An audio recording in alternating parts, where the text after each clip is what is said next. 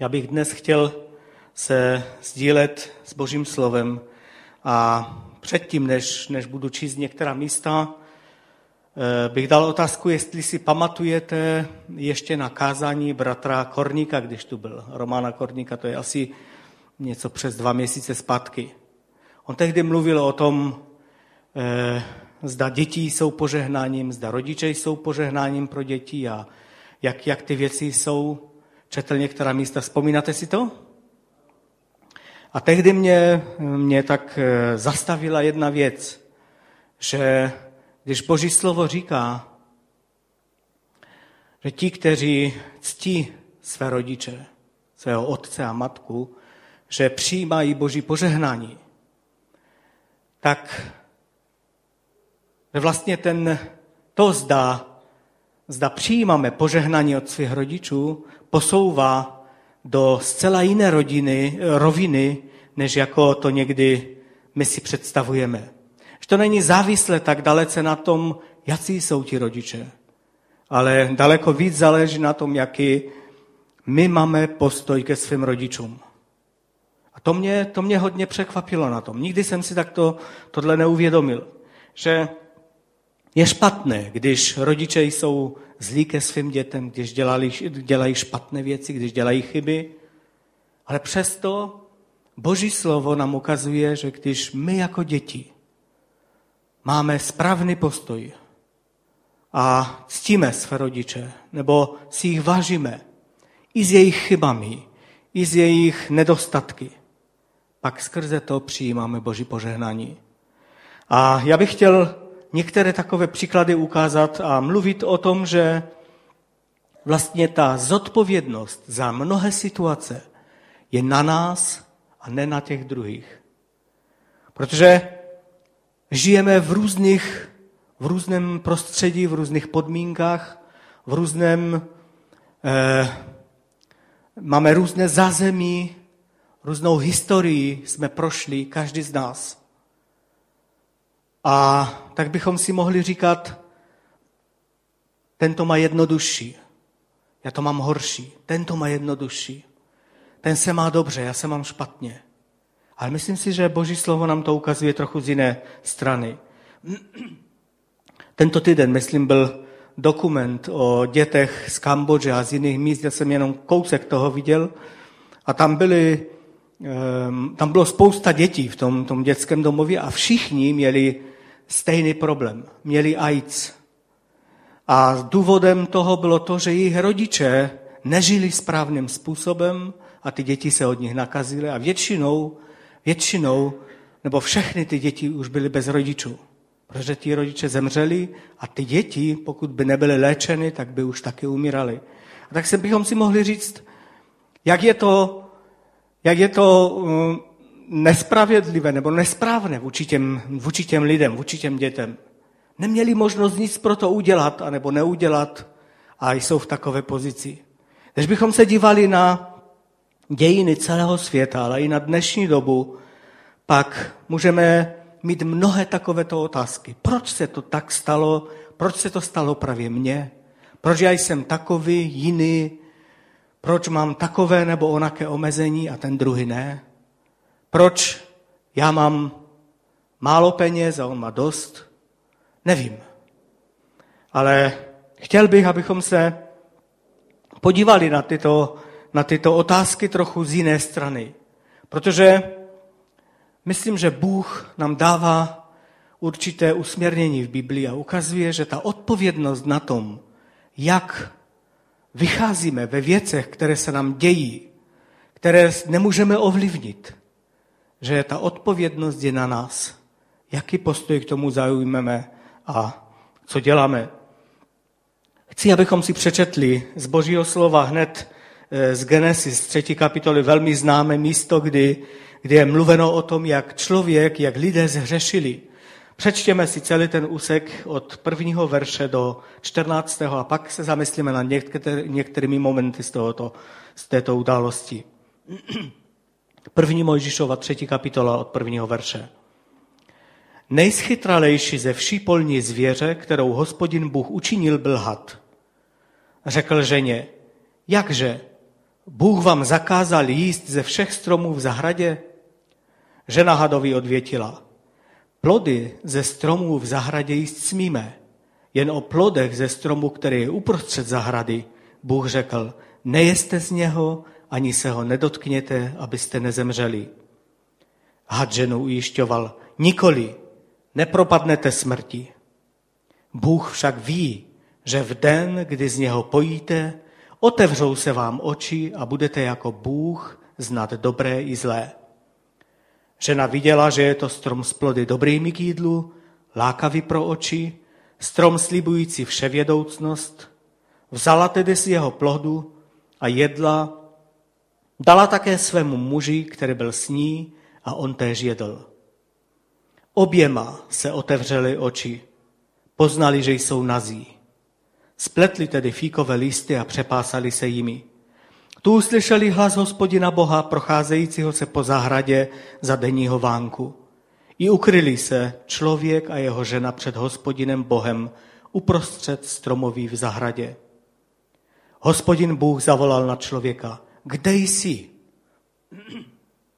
On odpověděl, uslyšel jsem v zahradě tvůj hlas a bál jsem se. A protože jsem nahý, ukryl jsem se. Bůh mu řekl, kdo ti pověděl, že jsi nahý? Nejedl jsi ze stromu, z něhož jsem ti zakázal jíst? Člověk odpověděl, žena, kterou si mi dal, aby při mě stála, ta mi dala z tohoto stromu a já jsem jedl. Proto řekl hospodin Bůh ženě, co jsi to učinila? Žena odpověděla, had mě podvedl a já jsem jedla. I řekl hospodin Bůh hadovi, protože jsi to učinil, buď proklet, vyvržen od všech zvířat, ode vší polní zvěře, polezeš po bříše, po všechny dny svého života žrát budeš prach. Tolik prozatím z božího slova. Víte, ten příběh, nebo toto, co jsme teď četli, je velmi, velmi jasným svědectvím toho, co se děje v dnešní době a dělo po celou dobu lidstva. Adam s Evou byli postaveni do raje a věděli přesně, co mají dělat. Měli možnost jíst ze stovek, možná tisíců různých stromů, keřů, všeho, co tam rostlo. Byl jenom jeden jediný strom, o kterém bylo řečeno, aby nejedli. A oni to přestoupili, toto přikázání. Já nechci mluvit o tomhle příběhu, ale chci, abychom se podívali na jejich reakci.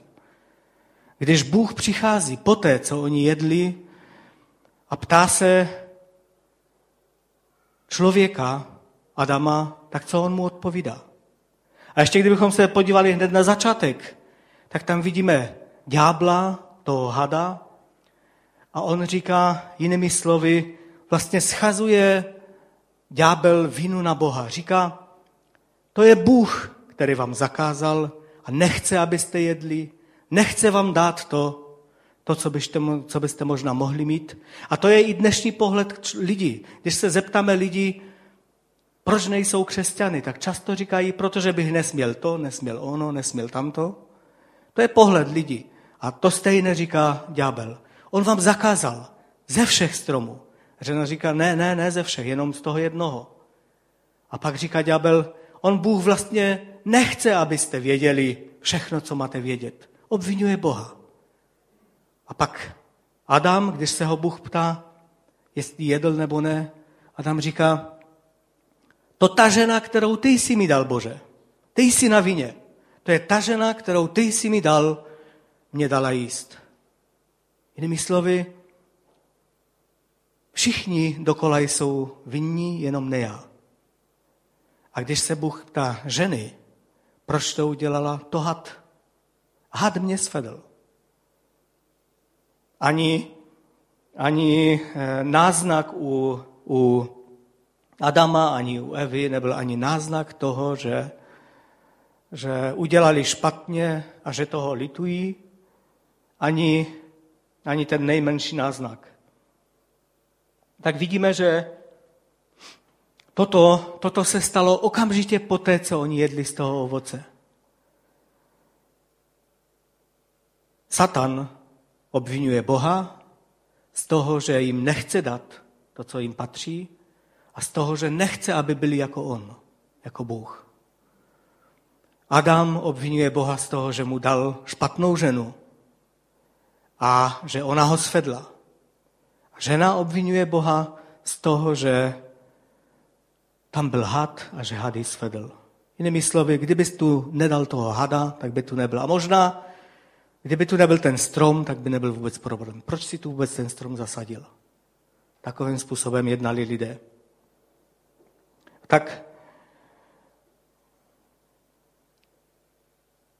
když se podíváme, že vlastně to bylo těsně poté, co oni jedli z tohoto stromu, tak vidíme, že ten stejný duch, který byl v ďáblovi, v satanovi, se přenesl do těchto lidí. Začali obvinovat jedni druhé. Najednou ten druhý je vinen za to, že mně se daří špatně. Protože ten druhý mi dal jíst. Protože ten mě svedl a proto já jsem musel dělat špatně. Ve zjevení ve 12. kapitole čteme v desátém verši toto. A slyšel jsem mocný hlas v nebi. Nyní přišlo spasení, moc a království našeho Boha i vláda jeho Mesiáše. Neboť byl svržen žalobce našich bratří, který je před Bohem osočoval dnem i nocí. Víte, tady, tady je ďábel nazvan jako ten, kdo dnem i nocí žaluje, osočuje, žalobce našich bratří. A v tom momentě, kdy oni oba dva jedli z toho ovoce, v tom momentě tento proces se nastartoval i v jejich životě. V tom momentě věděli, kdo, kdo je vinen toho, že já jsem jedl to jablko nebo to ovoce. Říká se jablko, nevíme o tom, jestli to bylo nebo ne, spíš nějaké ovoce. Ten je vinen, že já jsem jedl. Ten druhý. A toto je vlastně duch ďábla, který působí do dnešní doby po celá tisíciletí, za celé věky skrze lidi, kteří žijou pod jeho vládou. Já bych ještě jeden příběh přečetl, takový, takový tragický příběh toho, kdy člověk, který měl možnost se rozhodnout a obvinoval ze svého rozhodnutí druhé lidi. Byl to král Saul. Známe dobře příběh o králi Saulovi. Můžeme si přečíst z 1. Samuelovi z 13. kapitoly od 5. verše, pár veršů. 1. Samuelova 13. kapitola od 5. verše. Pelištejci se zhromáždili, aby bojovali s Izraelem. Měli 30 tisíc vozů, 6 tisíc jezdců a lidu takové množství jako písku na mořském břehu. Přitáhli a utabořili se v Mikmásu na východ od Bet Avenu. Izraelští muži viděli, že se dostali do tísně a že lid je skličen. Lid se ukrýval v jeskyních, rozsedlinách, skalních stržích, slujích a jámách. Hebrejové přešli Jordan do země Gátské a Gilátské, zatímco Saul byl ještě v Gilgalu a všechen lid, který šel za ním, byl zděšen. Čekal dní, sedm dní do chvíle, kterou určil Samuel.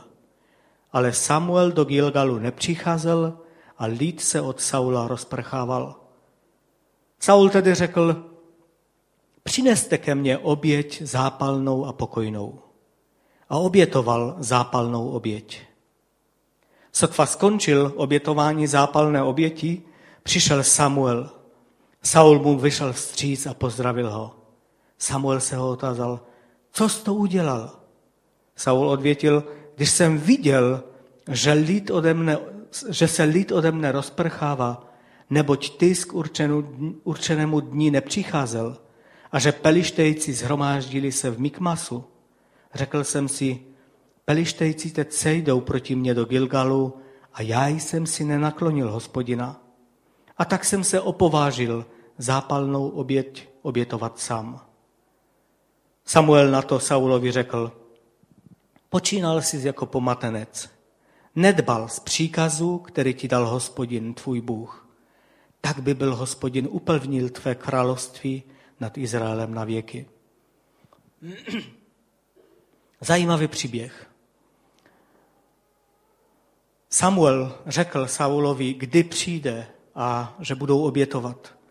Saul jako král neměl právo, neměl, neměl možnost, neměl právo obětovat oběť zápalnou. Tuto oběť mohl obětovat jenom prorok, anebo později kněži v chrámě. A Saul to věděl. Ale ta tíživost situace a to všechno, co se dělo, způsobilo, že se Saul rozhodl sám obětovat. Nepočkal na Samuele. Samuel už tam měl být a on obětoval sám. A vidíme zase stejnou reakci. Když mu to vytýká Samuel, tak Saul se vymlouvá na něho, že přišel pozdě, že už tam měl být a přišel pozdě. Vymlouvá se na lid, že od něho odchází. A také na Boha, že si nenaklonil dost jeho, jeho přízeň. Vidíme stejného ducha, stejný problém. Místo toho, aby se Saul zastavil a prosil o odpuštění, o smilování, o to, aby Bůh měl, eh, měl s ním milosrdenství a milost, že přestoupil toto přikázání, tak Saul začíná obvinovat další lidi kolem sebe. A o pár kapitol dál bychom četli v 15. kapitole podobný příběh. Bůh se rozhodl řešit konflikt, který byl vůči Amalekovci a vůči Izraeli a chtěl, aby král Saul se svým vojskem vytáhl a zničil Amalekovce. Bůh věděl, proč toto dělá, protože Amalek se postavil proti Bohu a kdybychom četli v Biblii, kdykoliv narazíme na Amaleka, tak je to ten uhlavní boží nepřítel a nepřítel božího lidu. A Bůh poslal skrze Samuele, poslal Saula, aby šel a bojoval proti Amalekovi. A měl jednu podmínku. To všechno, co tam je, je klaté. Jinými slovy, bude vydáno pro hospodina a nesmíte si z toho nic vzít. Nesmíte nic z toho zachránit, ani dobytek, ani lidi, ani to, co tam je. A tak král Saul šel, ale Říkal si, škoda toho dobytku, radši ho budu obětovat Bohu. Škoda krále, radši ho zachráním. A mnohé další věci. A tak neposlechl Boží slovo. A pak Bůh mluví o tom se Samuelem a Samuel prosí celou noc před Bohem za Saule a přichází k němu a pak čteme, můžeme si to přečíst, je to první Samuelova, 15. kapitola a od tuším 13. verše. Můžeme přečíst pár veršů. Když Samuel přišel k Saulovi, ten ho pozdravil. Buď požehnán od hospodina. Řídil jsem se hospodinovým slovem. Jakoby hned chtěl se pojistit, že udělal všechno správně. Samuel se však tázal, a co to bečení ovcí, jež doléhá k mým uším, a to bučení dobytka, které slyším. Saul vysvětloval, přivedli je od Amaleka. Lid ušetřil nejlepší kusy z brávu a skotu, aby je obětoval hospodinu tvému bohu. Ale zbytek jsme vyhubili jako klaty. Samuel Saula přerušil. Přestaň, musím ti oznámit, co ke mně této noci hospodin promluvil. Řekl mu mluv. Samuel pravil, což pak nejsi vůdcem izraelských kmenů, ačkoliv si dříve připadal nepatrný, Hospodin tě pomazal za krále nad Izraelem, hospodin tě také poslal na, na cestu s rozkazem jdi a jako klaté vyhubíš ty amálecké hříšníky. Budeš proti ním bojovat, dokud je úplně nezničíš. Proč si hospodina neuposlechl, ale vrhl se na kořist a dopustil se toho, co je v hospodinových očích zlé? Saul vysvětloval Samuelovi. Vždyť jsem hospodina uposlechl. Šel jsem cestou, na kterou mě hospodin poslal. Přivedl jsem amaleckého krále Agaga a Amaleka jsem zničil jako klatého. Ale lid si vzal z kořistí, z bravu a skotu to nejlepší z klatého, aby měl co obětovat v Gilgalu hospodinu tvému bohu. Vidíte, stejný problém. Saul, Saul místo se upokořit a vidět vinu, tak říká, to ne já, to lid. On byl zodpovědný za to, co měli dělat. On rozhodl o tom, jestli můžou vzít nebo ne. To lid si vzal. To ti druzí, to ne já, to ti druzí. Tu mu řekl Samuel, líbí se hospodinu zápalné oběti a obětní hody víc, než poslouchat hospodina? Hle, poslouchat je lepší než obětní hod. Pozorně rozvažovat je víc než tu k beranu. A vzdor je jako hříšné věštění a svéhlavost jako kouzla a ctění domácích bůžků. Protože jsi zavrhl hospodinovo slovo, i on zavrhl tebe jako krále. Pak, kdybychom četli do konce té kapitoly, pak uvidíme, že Samuel znova to ještě nepochopil. Nebo Saul, že to nepochopil říká Samuelovi, pojď se mnou a pocti mě před lidem. On nechtěl, ale nakonec ho přemluvil a tak šel s ním.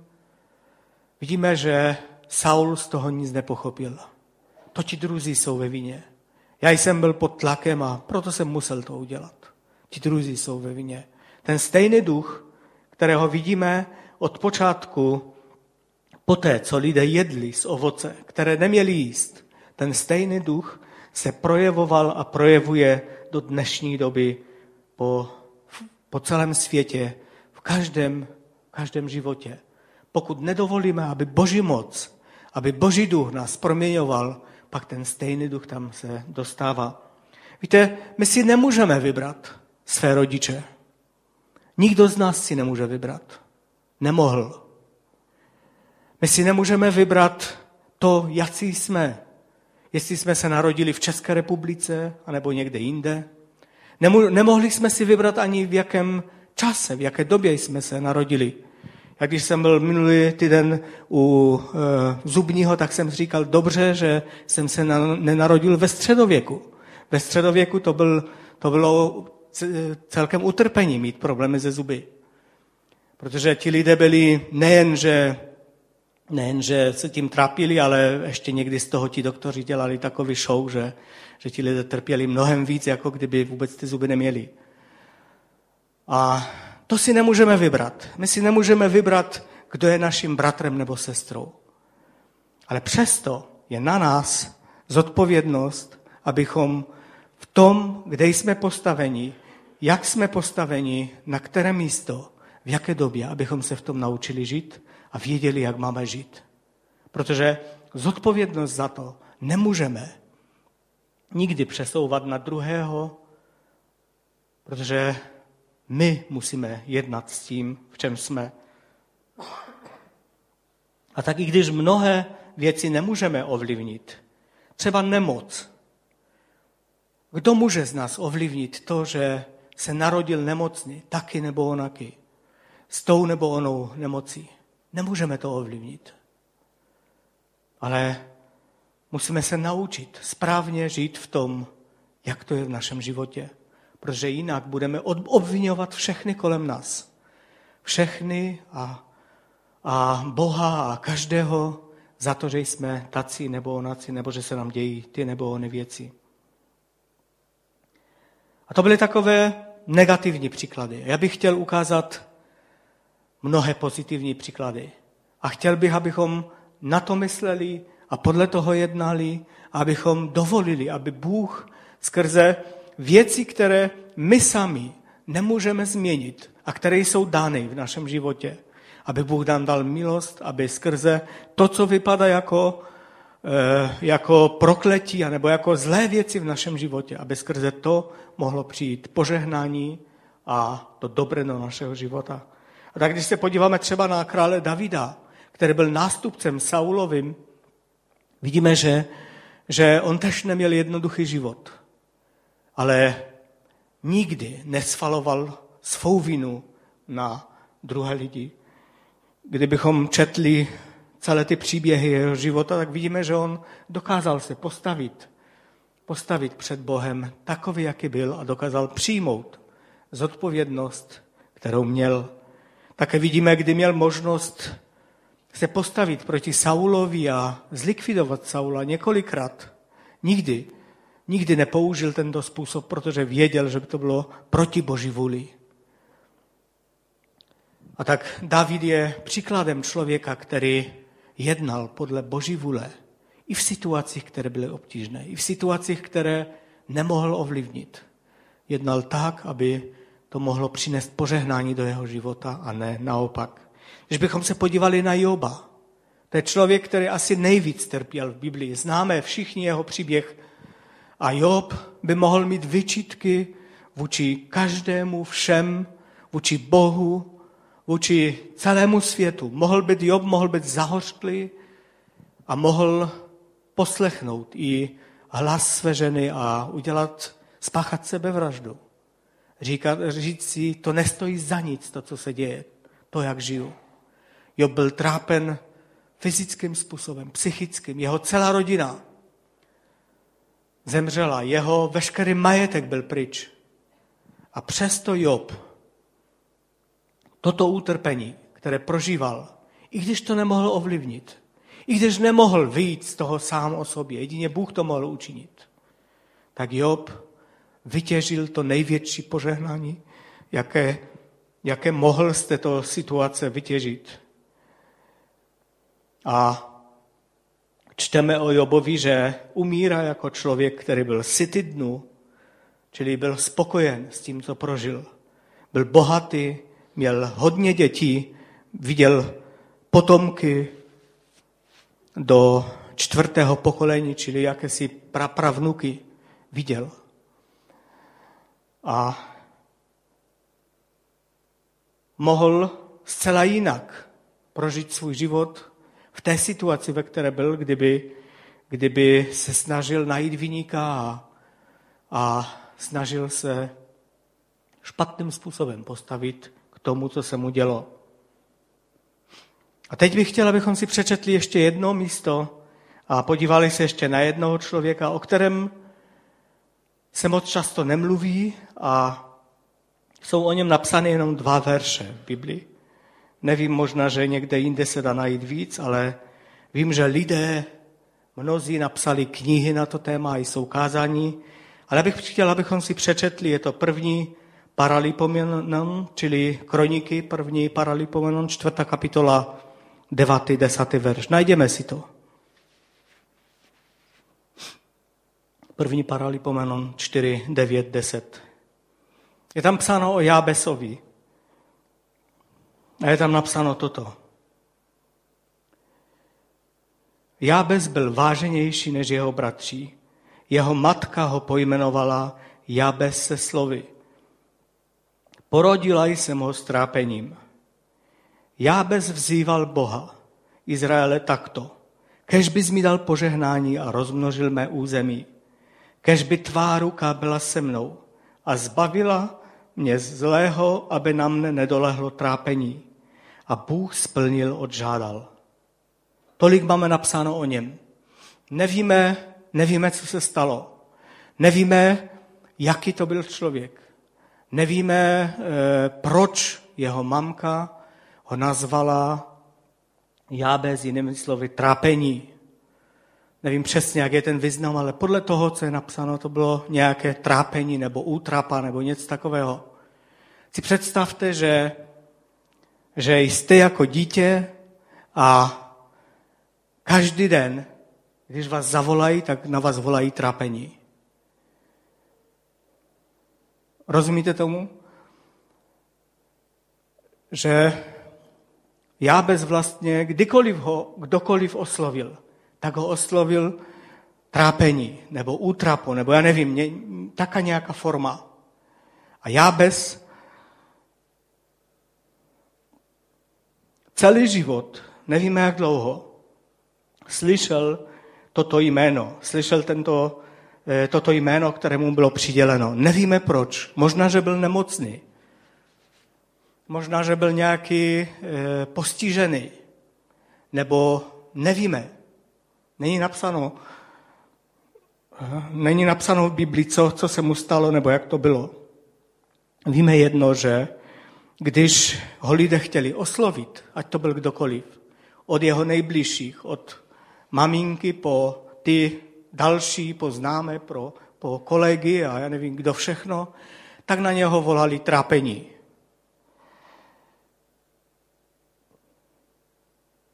A vlastně Jabez by mohl mít hořkost z tohoto na celý život ve svém životě. Jsou mnozí, kteří říkají, tam mi to, to tehdy řekla moje maminka, nebo ten, nebo onen a dokážou si na celý život vzít sebou břemeno toho, že tam ten mu to řekl, nebo tak ho nazval, nebo ho neměl rád, nebo udělal to nebo ono, já nevím co všechno. A jsou schopni celý život se tím trápit. A jsou schopni celý život eh, se dívat na svět skrze tento pohled, že jejich jméno je, je trápení, anebo já nevím, nějaké jiné. Ale vidíme u Jabese, že to bylo jinak. Je tam řečeno, že byl váženější. Nevíme, v čem to bylo, ale myslím, že v tom, jak se postavil k tomu svému jménu a k tomu svému omezení, nebo tomu, co se mu stalo, nevíme co, ale k tomu, jak se postavil. Je tam řečeno, volal k Bohu, kež by tvá ruka byla se mnou a zbavila mě zlého. Kež by tvá ruka byla se mnou a zbavila mě zlého, aby na mne nedolehlo trápení. A Bůh splnil, odžádal. Bůh splnil. Já bez volal, aby to trápení, pro které on byl nazvan sám, že je tou útrapou nebo tím trápením, volal k Bohu, aby, aby to na něho nedolehlo. A ono to nedolehlo, protože Bůh ho vyslyšel. Takže Jábez měl možnost zahořknout na Boha. Proč si mě takového stvořil? Proč jsem to já, kdo je to trápení? Měl možnost zahořknout na maminku. Proč si mi dala takové jméno? Měl možnost se zlobit na celý svět. Za to, jakým byl a jak se mu věci děly. A přesto se vzchopil a volal k Bohu a Bůh splnil, oč žádal. A takže vidíme, že je jednoduché obvinovat někoho za to, co se nám děje v životě. Je to velice jednoduché, ale je to cesta, která je cesta ďábla a není správná. A vemme si příklad, jak z Joba, tak z Jabese, tak z Davida i z dalších, kteří tímto způsobem řešili ten problém a nedovolili, aby ty útrapy, aby to, co se jim děje nebo dělo v životě, aby je pohltilo. A tak nenechme se vmanipulovat. Nenechme se vtáhnout ďáblem do té hry, to on za to může. To ten je ve vině. To je proto, že e, moji rodiče byli takoví. To je proto, že moje dítě je takové. To je proto, že můj manžel je takový. To jsou oni ve vině, ne já. Nenechme se do tohoto manipulovat a jednejme dle rady Božího slova.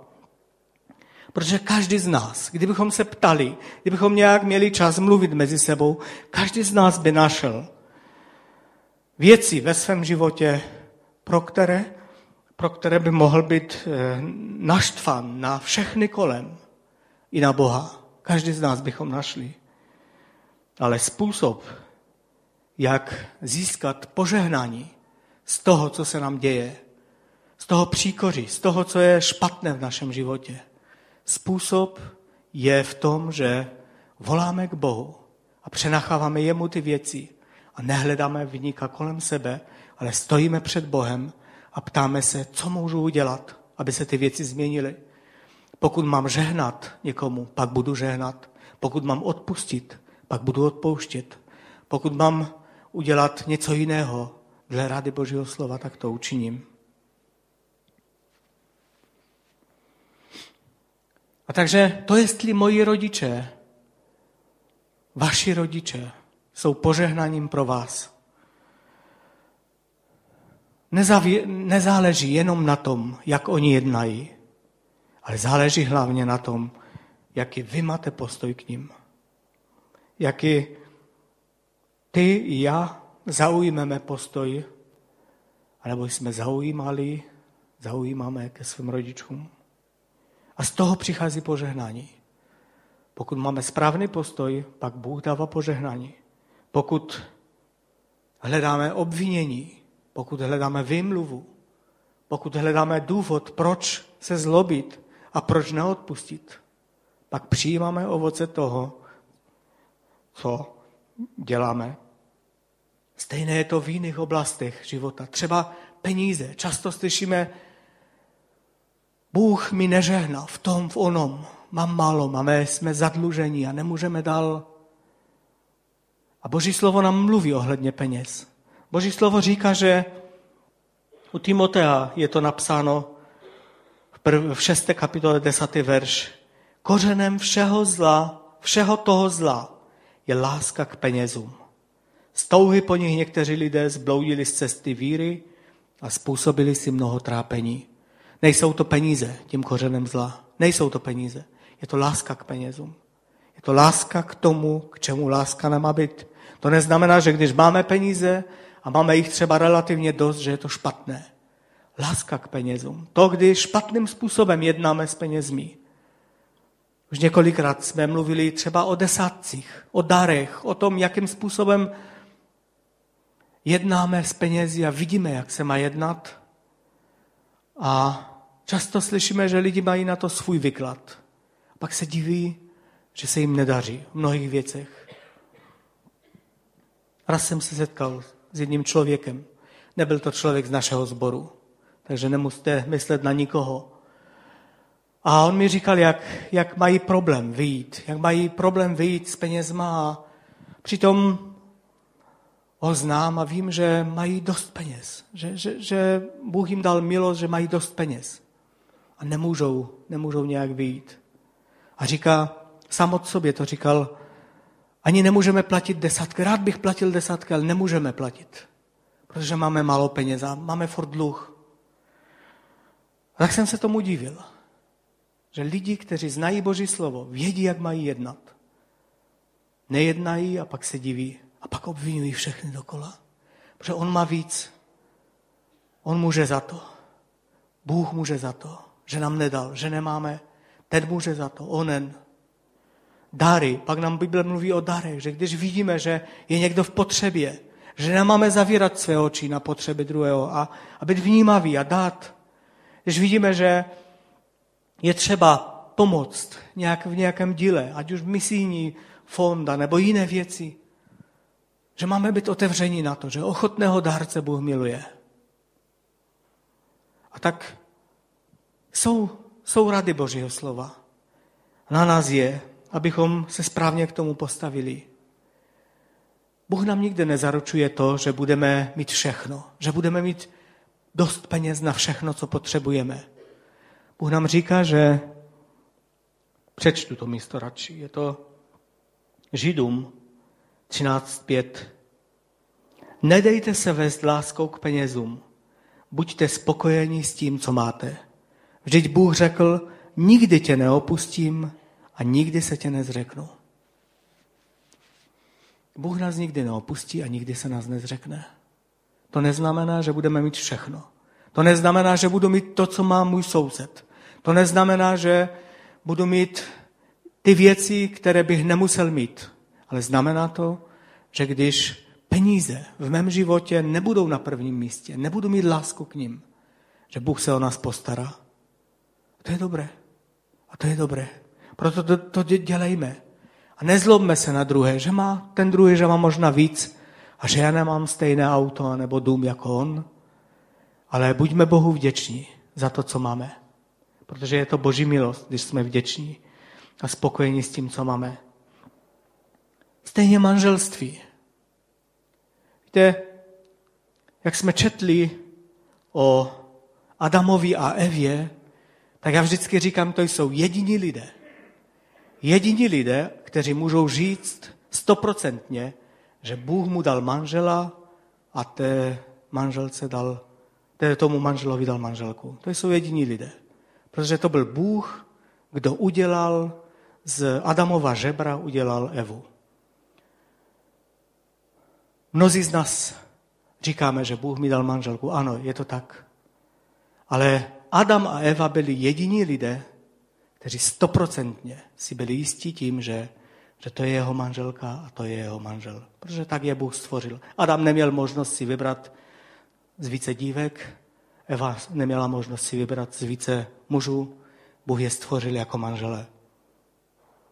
A přesto vidíme, že když hřích přišel do jejich života, tak v ten moment Adam obvinuje Boha. To je ta žena, kterou si mi dal. Ona mě svedla ke zlu. To je tvoje chyba. To je ta žena, kterou si mi dal. A toto slyšíme i v dnešní době, i v křesťanských kruzích někdy.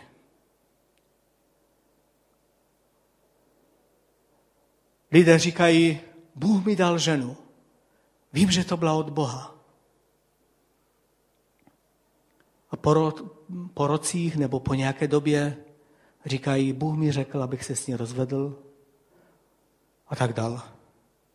Najednou Bůh jakoby říká něco jiného. Pan Ježíš říká, že je to pro naši zatvrzelost srdce. Pro náš hřích, pro naši zatvrzelost srdce se dějí tyto věci. A tak nám Bible radí, co máme dělat v manželství. Bible, Bible nám radí, jak máme žít jedni s druhými. A když dochází k problémům, říká, že se máme pokořit jedni před druhými. Pokořit jedni před druhými. Že máme mít jedni druhé za vyšší od sebe. Že nemáme hledat východisko, jak obvinit Boha anebo druhé, že ta žena, kterou mám, je špatná, ale že máme se pokořit před Bohem a hledat východisko tím, že, tím, že se ponížíme a budeme hledat pomoc u Pána. Víte, většina po problémů pochází z píchy a z toho, že žijeme sobecké životy. Sobectví a pícha působí to, že lidé se rozvádějí a nežijí spolu tak, jak by měli žít. Nejsou to žádné jiné věci. Není, není to to, že možná, že je dobré mít ženu, o které vím, že mi ji Bůh dal a že, že přesně to je ona. Je to dobré.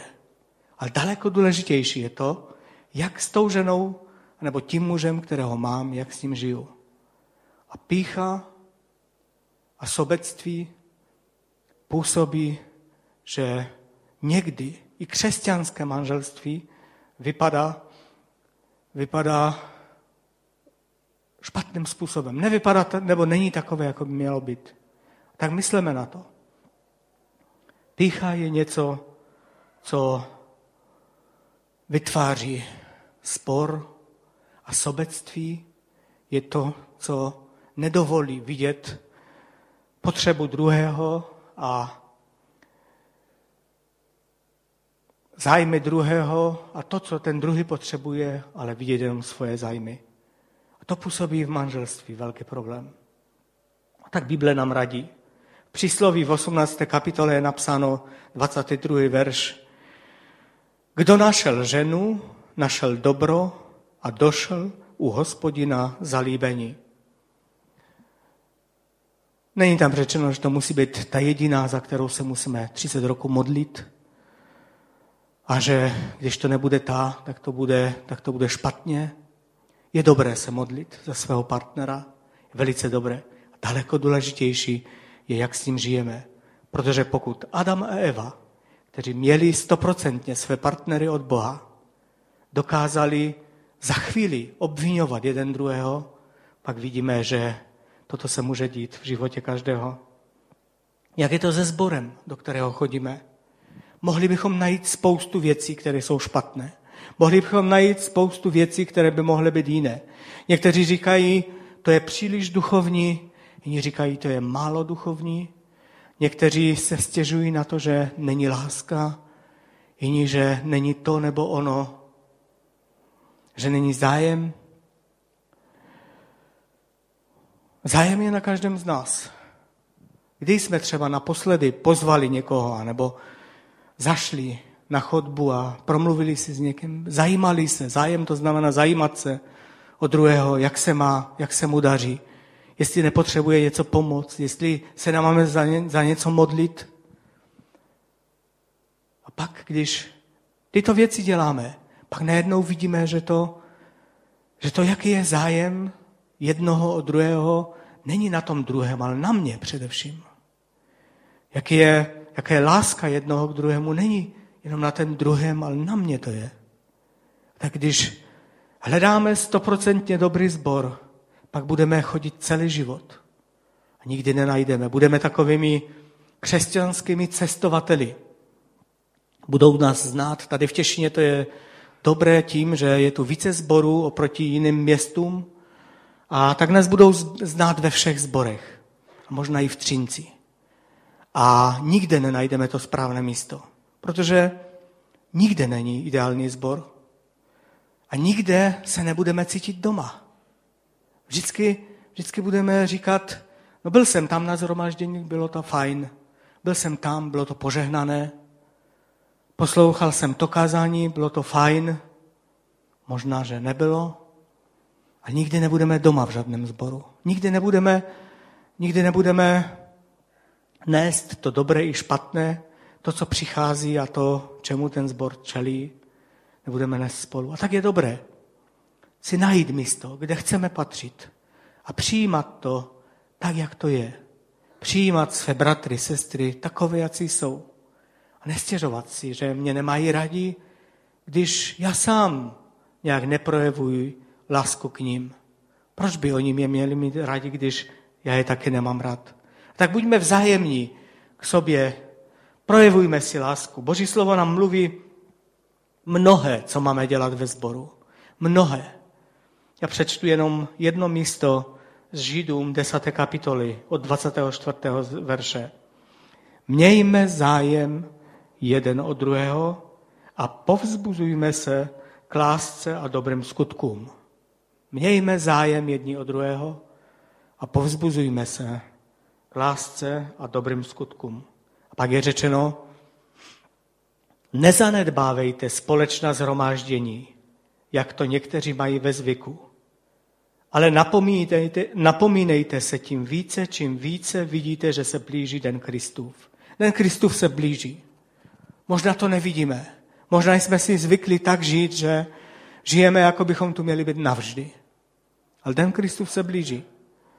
A my se máme povzbuzovat k lásce, k dobrým skutkům.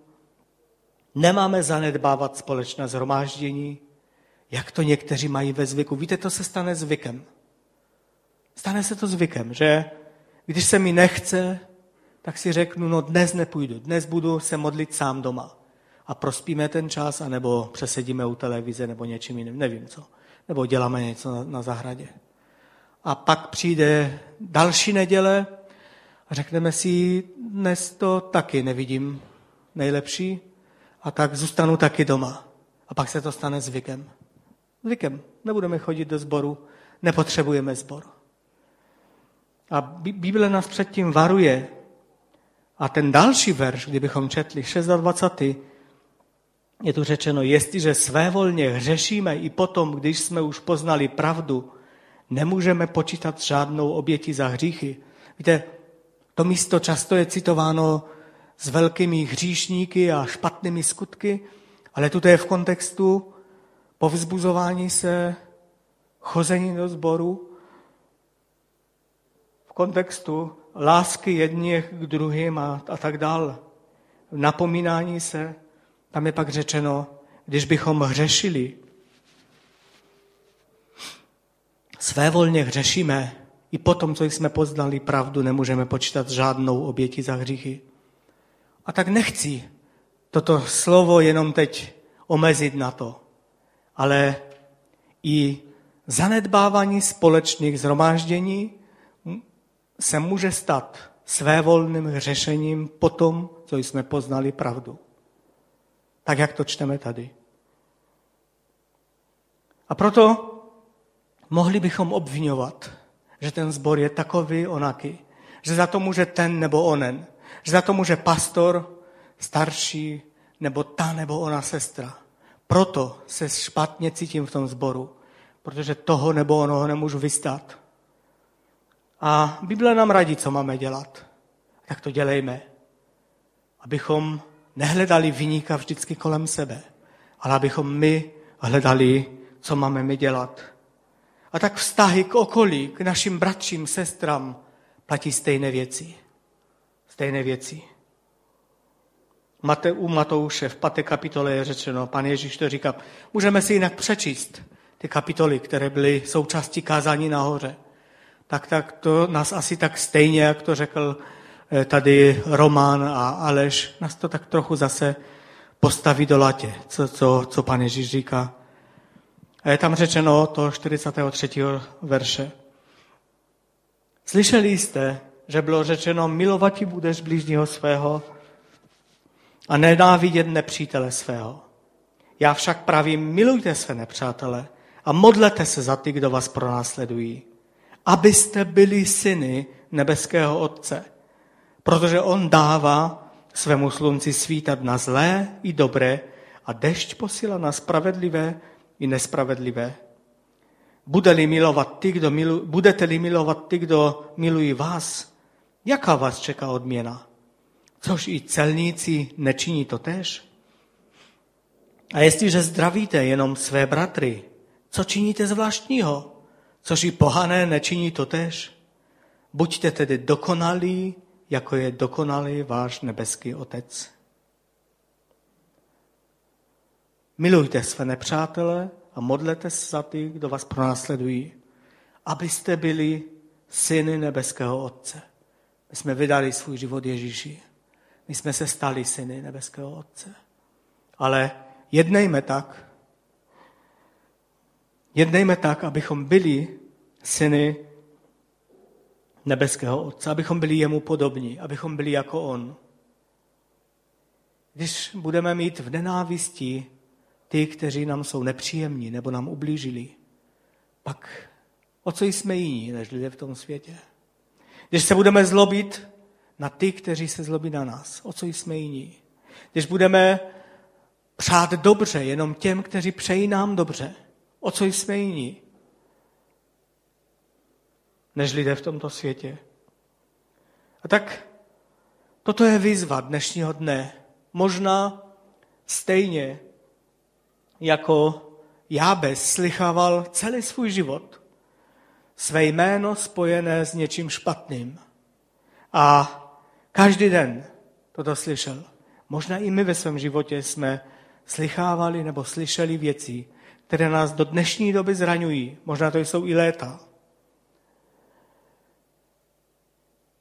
Ale nedovolme, aby tyto věci ovlivňovaly náš život. Volejme k Bohu, stejně jako volal Jabes. My to nezměníme.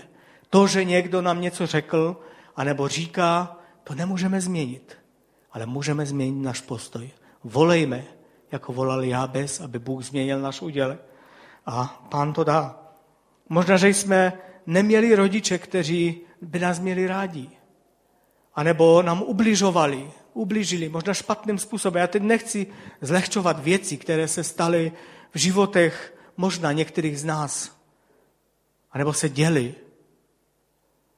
Ale buď budeme celý život žít v zahořknutí, neodpuštění, v tom, že si budeme říkat, proč já a ne ten druhý, proč se to stalo právě mně, proč já mám takovou a onakou rodinu. Proč nemám rodinu třeba toho druhého? Buď budeme tak žít a zemřeme s pocitem toho, že všichni nám ubližují, že všichni jsou špatní a že nám se děje špatně. A nebo budeme volat, stejně jako Jábez volal a Bůh dal, že se to mohlo změnit. Budeme prosit o odpuštění, budeme prosit o sílu k odpuštění, budeme prosit o sílu k tomu, abychom mohli ty věci nechat za sebou a jít dál a půjdeme dál. Stejně i v manželství. Možná, že naše manželství je nemocné, možná, že je takové, jaké bychom si nepřáli, aby bylo. Víte, většinou je to tak, že nechci říct, že vždycky, ale v naprosté většině je to tak, že v manželství není jeden vynik toho problému, který se děje. Není jeden vynik, vždycky bývají dva. Tím nechci říct, že je to 50 na 50 procent. Tím chci říct, že každý má co dávat do pořádku, aby ty věci se mohly změnit.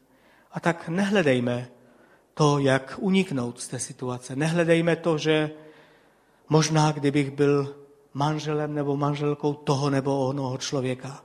Možná, že kdyby můj manžel nebo manželka byl ten nebo onen, pak by to bylo dobré. Není to tak. Pokořme se a hledejme dobro druhého, panda vítězství, protože tak nám radí Boží slovo.